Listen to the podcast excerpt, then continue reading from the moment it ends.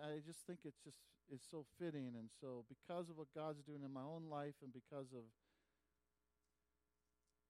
where we are at as a church, I encourage you to read with me from Luke chapter 12. We'll start at verse 13, and we'll carry on all the way down to verse 34. Lord, this is your word, and I pray that you would speak to us as only you are capable of, because you wrote it. Lord, would you continue to change me with this word, and would you change each of us? In your name we pray. Amen.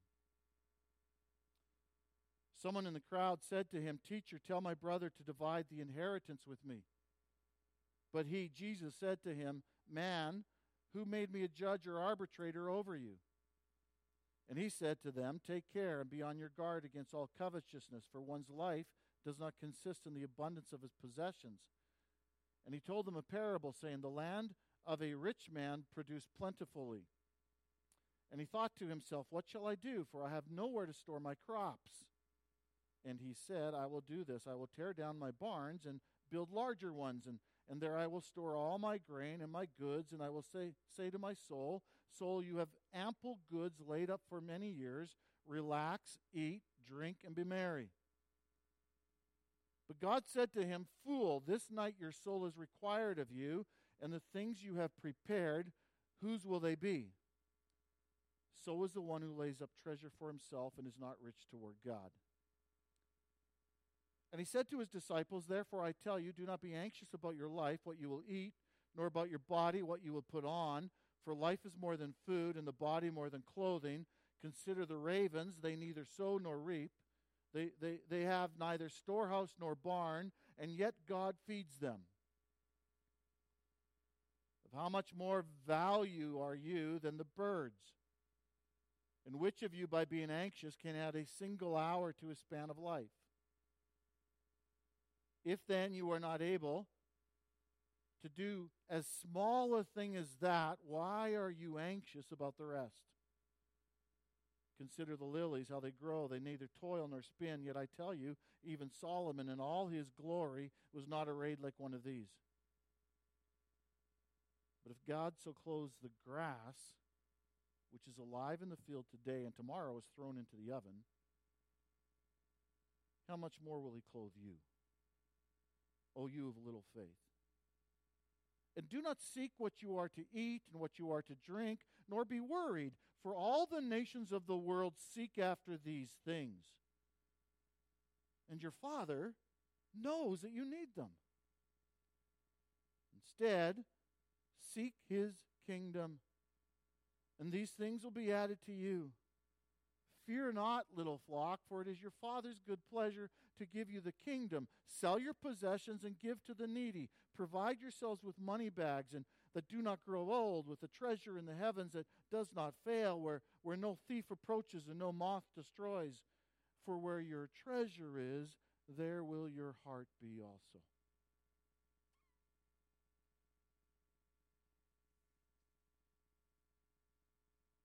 You almost don't have to preach this one, eh? Just kind of have to read it.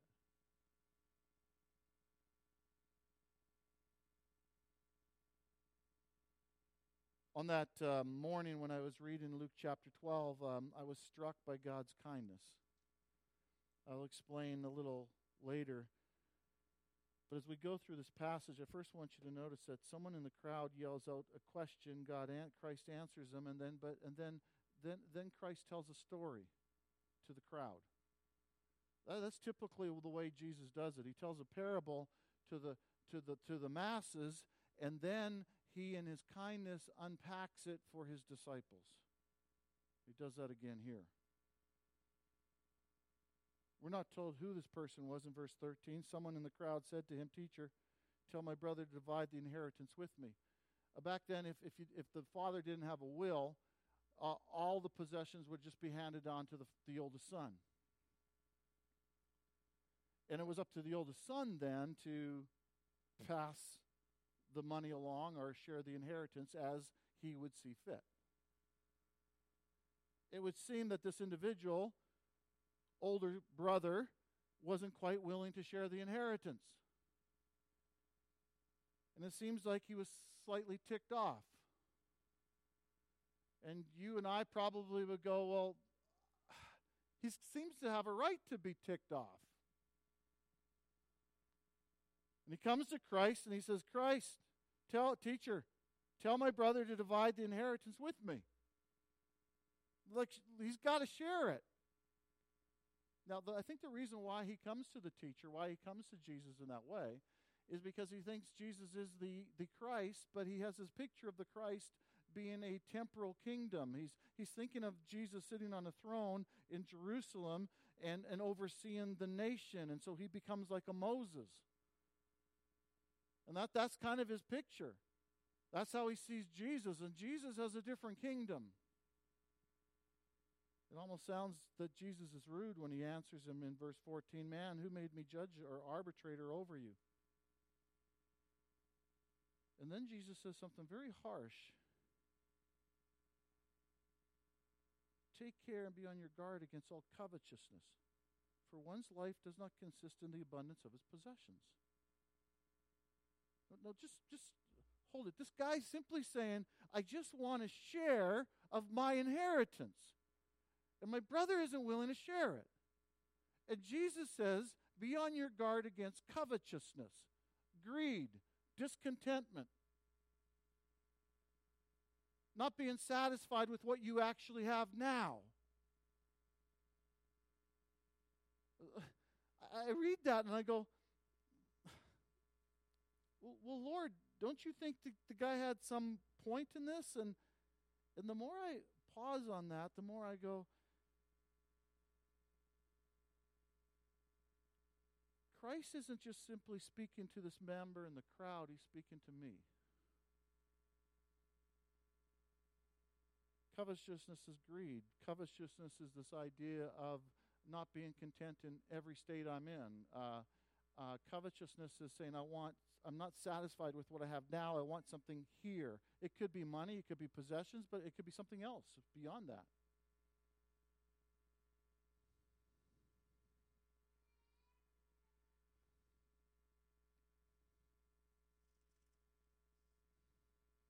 Go back to the garden. Adam and Eve, they had everything. They had every fruit of all the trees. It was all theirs, except for one. And really at the heart of that sin was they desired what they couldn't have. Jesus speaks to that. Then he tells a parable, a story. And this story is for the entire crowd. He tells of a man who's quite wealthy. Notice in verse 16, the land of a rich man produced plentifully.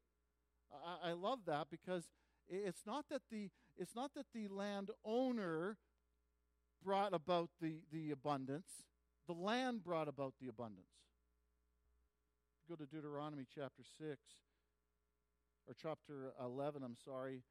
This is just before the nation of Israel enters into the promised land, and Moses is telling them something about this land. He says, the land that you are going over to possess is a land of hills and valleys, which drinks water by rain from heaven,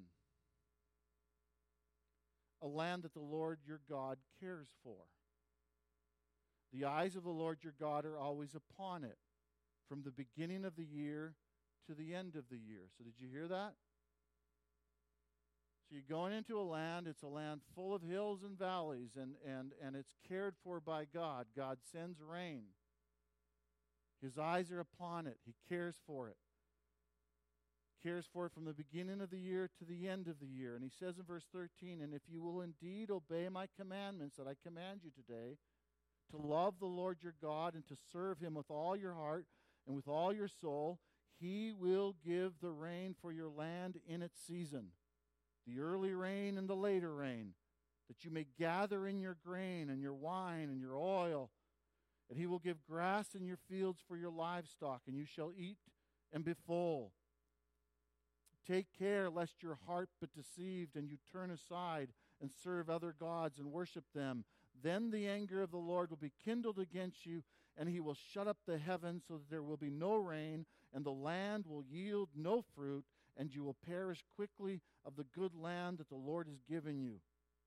And the point of that text is very simple. Climate change comes from God.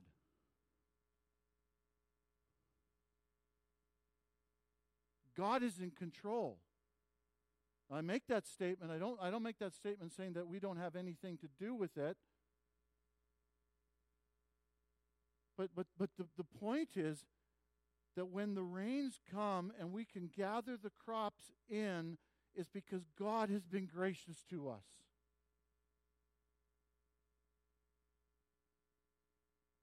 That's the perspective of the world that these people would have lived with in Luke chapter 12.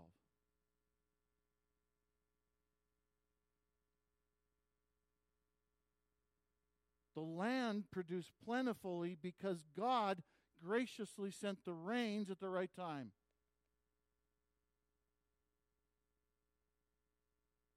Thanksgiving, we went to see my dad. My family gathered in southern Alberta. Thanksgiving time in southern Alberta, where I grew up, is the time where the last bit of the crop comes off. It's the sugar beets. By that time, usually the potatoes are out, the beans are done. But this year, the beans have been harvested, but there's a whole lot of grain still in the field. 40% of the potatoes are still in the field because the frost hit earlier than normal. The sugar beets are coming out in little snippets because the beets froze in the ground, and so they actually have to process the beets immediately, take them out and immediately go to the factory and be processed. And so it's quite unlikely that all the beets will come out this year.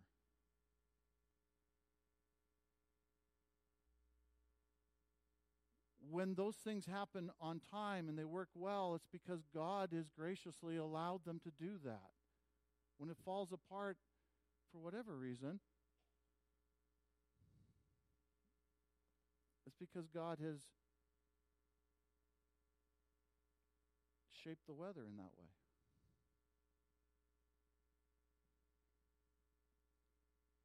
Jesus very clearly says, the land of a rich man produced plentifully. Now listen to verse 17. He, the rich man, thought to himself, what shall I do? For I have nowhere to store my crops. I will do this.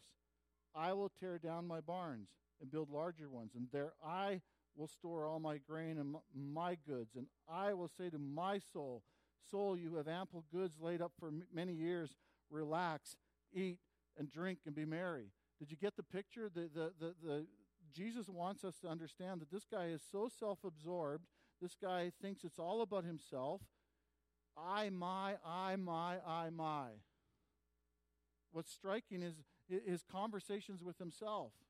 It reminds me of what we've been reading in Ecclesiastes. Ecclesiastes 4 verse 9 says,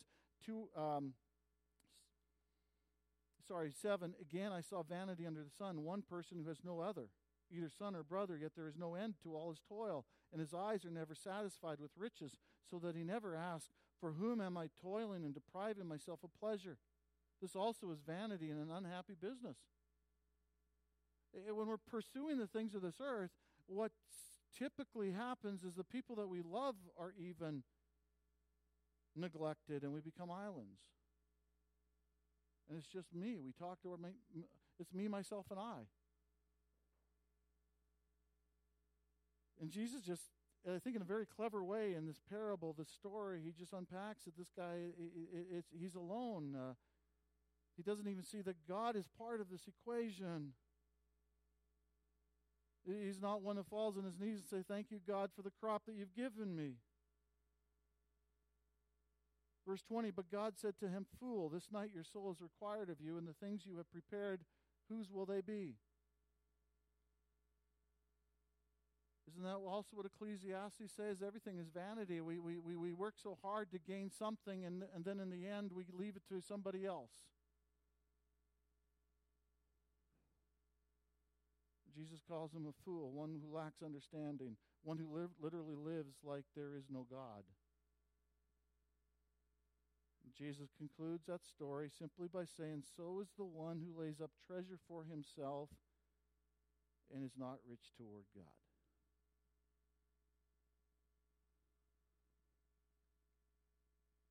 Now, in the front end, I told you that this passage was convicting to Elroy.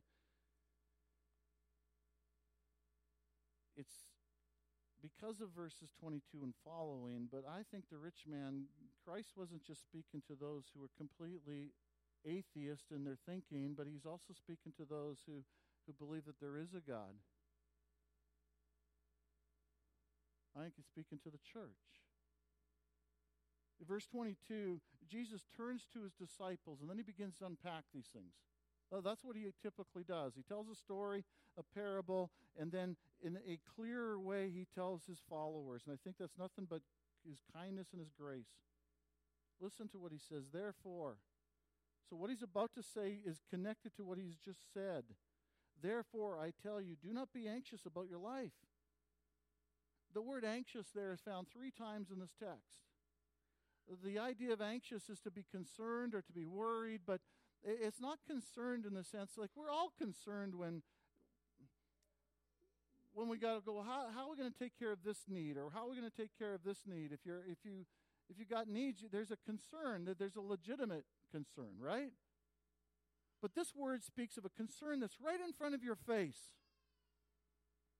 So when you close your eyes at night, you can't stop thinking about it. When you're driving down the road, you can't stop thinking about it. It wakes you up in the middle of the night. You can't stop thinking about it. It's a worry. It's a anxiety. He says, don't be anxious about your life. The interesting word, your life, is the same word that we find in verse 19. And I will say to my soul, soul, you have ample goods laid up. He's making a connection. Don't worry about these things, what you will eat, about your body, what you'll put on. For life is more than food and the body more than clothing. I think we know that.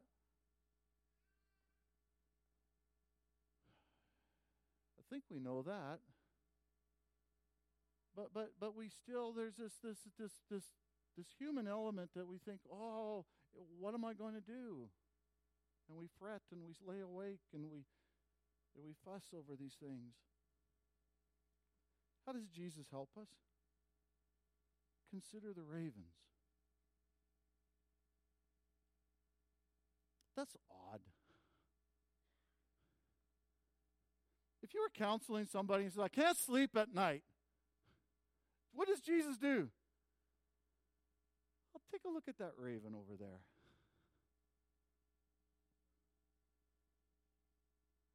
And understand in the Jewish context, a raven was an unclean animal.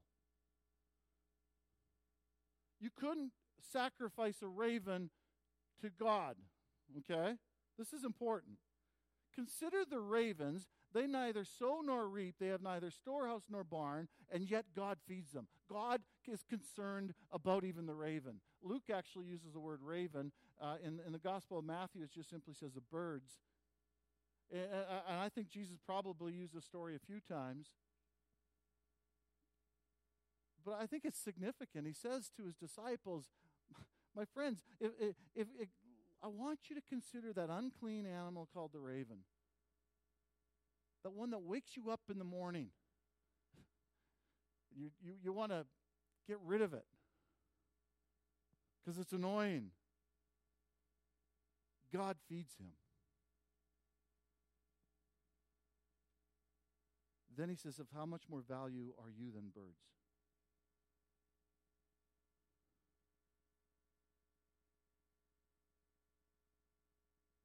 Well, maybe money's not your issue. Maybe there's other things in your life that you're concerned about or fret over or sits right here.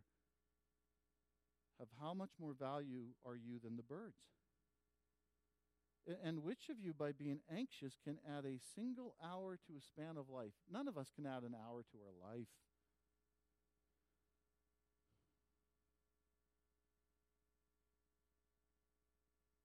But Jesus says, if then you are not able to do as the smallest thing as that, why are you anxious about the rest? And Jesus doesn't stop there. He says, okay, well, if that doesn't click, consider the lilies. Another way this can be translated is consider the wildflowers. If you've gone in the mountains in the middle of the summer, you go up and you see all the different colors up there. It's strikingly beautiful. Jesus says, consider the lilies, how they grow. They neither toil nor spin, yet I tell you, even Solomon in all his glory was not arrayed like one of these. Who's Solomon?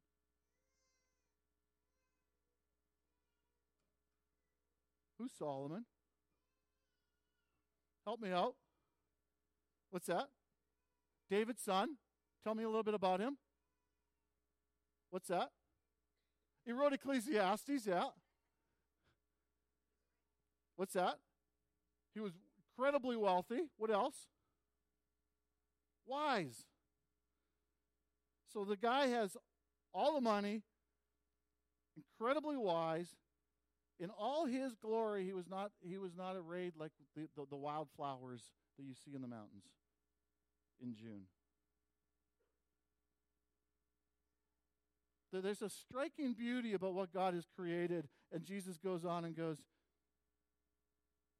if God, verse 28, if God so clothes the grass, he changes from lilies to grass, which is interesting because grass quickly disappears.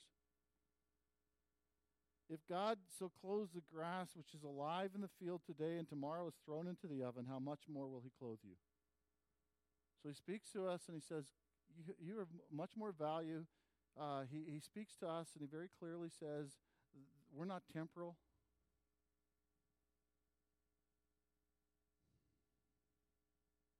God does that for the grass. If that God does that for the lilies, won't he do that for you? O you of little faith. Do not seek what you are to eat and what you are to drink, nor be worried. Now, notice in the ESV at least, verse 29, the word there, worried, is different than anxious. It's the only place we find this term in the Greek in the New Testament.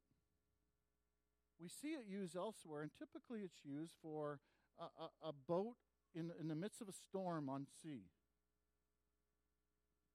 And so he kind of paints, it's actually painting a picture.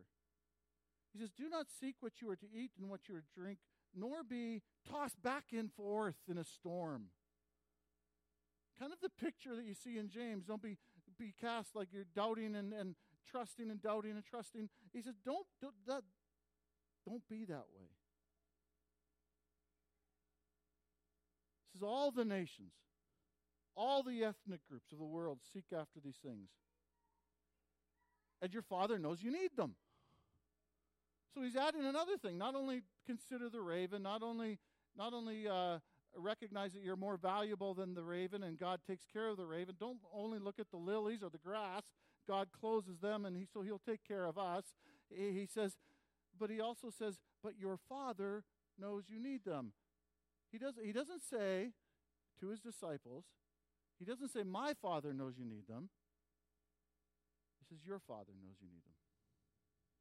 Do you see the tenderness there?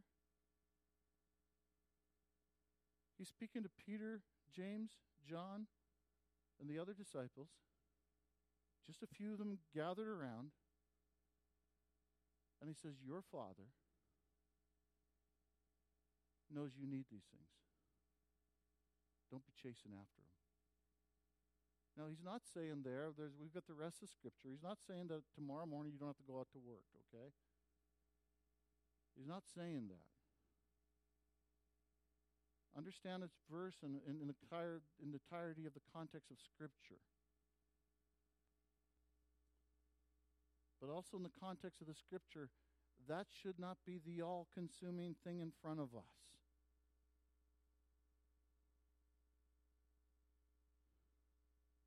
When I look around at my neighbors, and when I even look in the mirror, too often the all-consuming thing in my life is the things of this earth.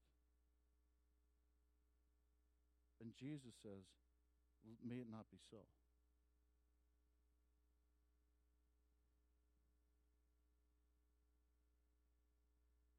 Then he says what should be so. Verse 31. Instead, seek his kingdom, and these things will be added to you. What's his kingdom? Revelation chapter 7, where every ethnic group, every people group will be gathered around the throne of Jesus and worshiping him in unison. That's eternal. That's his kingdom. It's future. His kingdom is a place where Jesus resides, where God is in the midst, in the presence. That's what we should be after. That's what should be right here, front and center. What's his kingdom? His kingdom is his rule and his reign. He's God, he's king, he's master, he's Lord, however you want to phrase that. He's in charge. And we submit.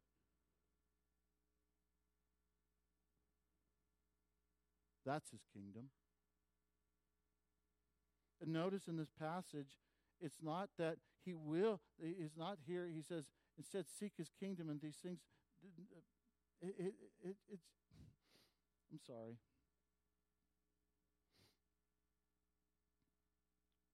When his kingdom is here, he says, I'll take care of that. I'll take care of the clothing and the food and all of that stuff. I'll take care of it. And again, it's not saying don't work. Doesn't mean you don't have to, do the dishes tomorrow. But what's front and center? Verse 32. Fear not, little flock. Again, listen to the tenderness of our Lord here. Peter, James, and John, and the others are around him, and he's unpacking this parable that he's shared with the masses, and he looks at them and he says, don't be afraid, little flock. Flock is a word that God used for the nation of Israel, his chosen people, the people that he called out, not because they were smarter than anybody else, not because they were wealthier, not because they were more had a greater army, just because. He chose the nation of Israel, and several times in the Old Testament you see them referred to as a flock. And now he looks at his disciples and he calls them the little flock. And later in the book of Acts and in 1 Peter, we're going to see God addressing the church as his flock. It's a term that helps us understand that he sees us as precious. And when he's talking to Peter, James, and John, you cannot help but see the tenderness in his voice. Fear not, little flock, for it is, again, your Father's good pleasure to give you clothes, food. Is that what it says? I just want to see if you're awake. It doesn't say that, does it? It's your Father's good pleasure to give you what? The kingdom.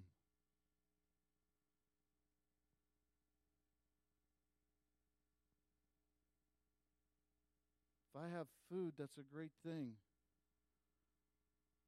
But if I have the kingdom, that's an eternally great thing. It's your Father's good pleasure to give you the kingdom. And if that's what we're after, then that's a good news. Again, what is a kingdom? Where God is in charge. God is in control. God is on the throne. God is ruling. I kind of look forward to the day when we don't have to go through an election and when I don't have to open the newspaper and read about... this morning I opened up the Globe and the Mail on my phone app, and everything was about the president in the U.S. I'm like, this is a Canadian paper!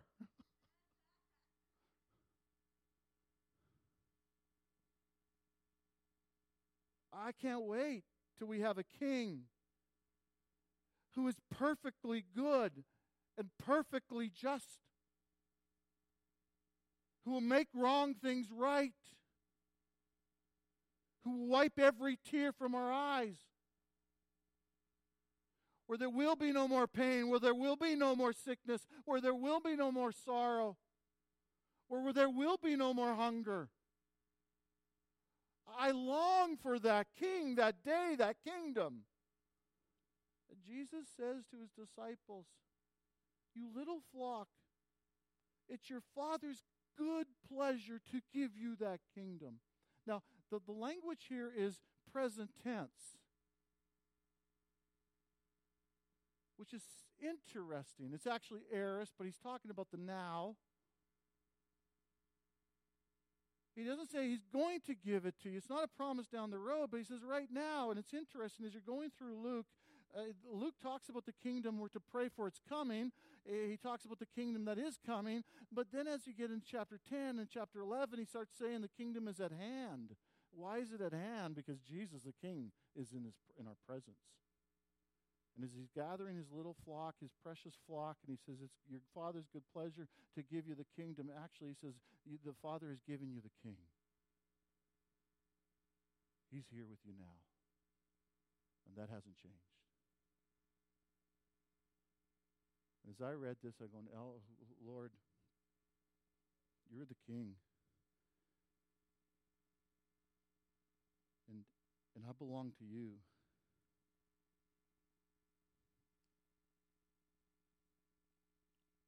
Why ought I to worry? Well, why would anything else be here other than your kingdom?"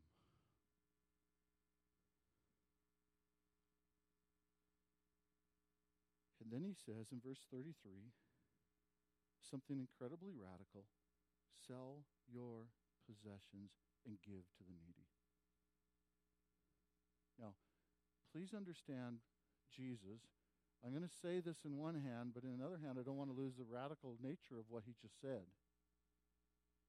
But Jesus has this ability to use hyperbole, exaggeration for an effect. And he's just finished saying we need clothes and food. So it's not like we're supposed to get rid of everything. But he is saying we're supposed to get rid of things. Don't hang on to stuff so tightly. Elroy, don't hang on to things so tightly.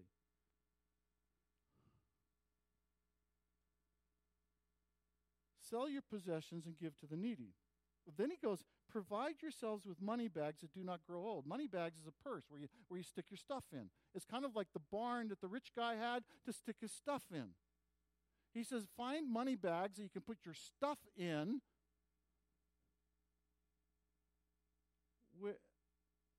that don't grow old, that won't disappear, that won't be destroyed by moth, where thieves can't break in and steal. For where your treasure is, there your heart will be also.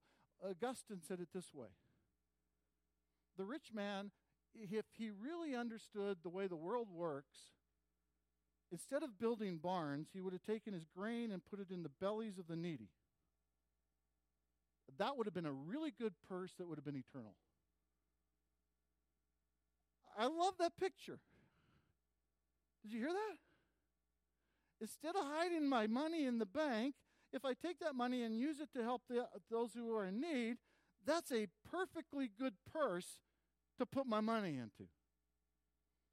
If I, instead of just racking up the investment so I can make a bunch of bucks, instead, take that money and put it in where the kingdom of God can be proclaimed among the nations.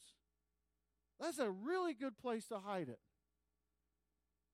because there's an eternal thing there going on there. And then he says, for where your treasure is, there your heart will be also. Notice, he doesn't say your heart. He says where your treasure is. So if you put your treasure here with the needy, your heart's going to follow after that. But if my treasure's in the bank, my heart's going to follow after that. That's what I'm going to love. That's crazy, but it's true. our habits actually form our loves. It's not just our beliefs form our loves, our habits form our love. Hopefully our beliefs form the way we invest.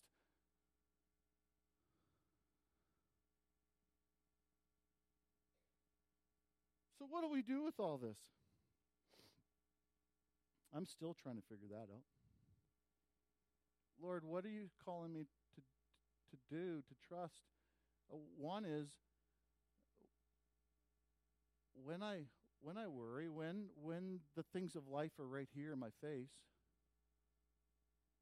is to pause. Even if I have to crawl out of bed and open up this book, is to pause and look at what Jesus said and read it again. If you're like me, my thunker stops thunking. It seems like every 10 minutes. And I almost have to physically put the kingdom in my face and remind myself. Consider the raven, Elroy. Consider the lilies, Elroy. Your Father knows what you need, Elroy. I have to do that. For whatever reason, I don't have to do that about other things, but I have to do that about the things of the Lord. That's one thing. Another thing is, Lord, would you help me understand and wrestle with how I spend my money and what do I hang on to? And Lord, what ought I give away? And how can I even be more generous than I am today? I got a lot of work there. Lord, how can I seek first your kingdom? Help me to put your kingdom here constantly.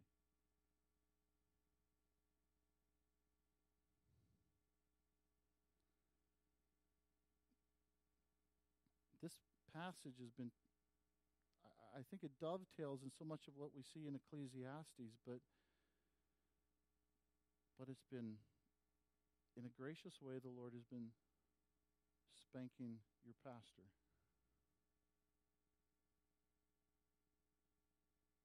I pray that over the week you'll think and chew on what God has said and wrestle with it yourself. Let's pray. Lord, I love you. But it's so true that you love me and us far more. You pull us aside as well, and you call us your little flock.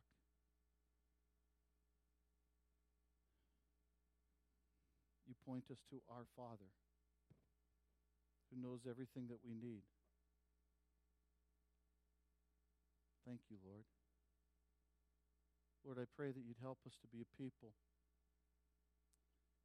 that our treasure would be in the right places, places that would be eternal,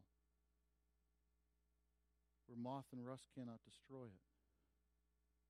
And as our treasure is placed in those places, Father, our hearts would follow that there our compelling vision would be constantly your kingdom, and that's what we'd seek. We'd seek you because you are King and you're with us.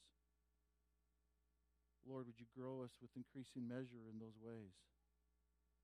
Father, as we do so, I pray, Lord, that you would take care of our needs, but Lord, but even more important, that you would allow us to tell the world about this kingdom. That we'd share the good news of this kingdom. The people we work with and the people we live next to. And Lord, would you cause your kingdom to flourish and grow right here in Community Grace. In your name we pray. Amen.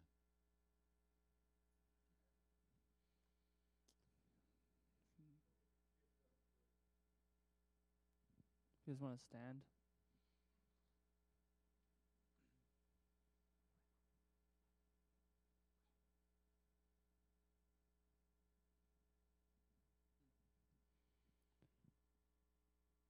Rochelle, can you switch the last two songs?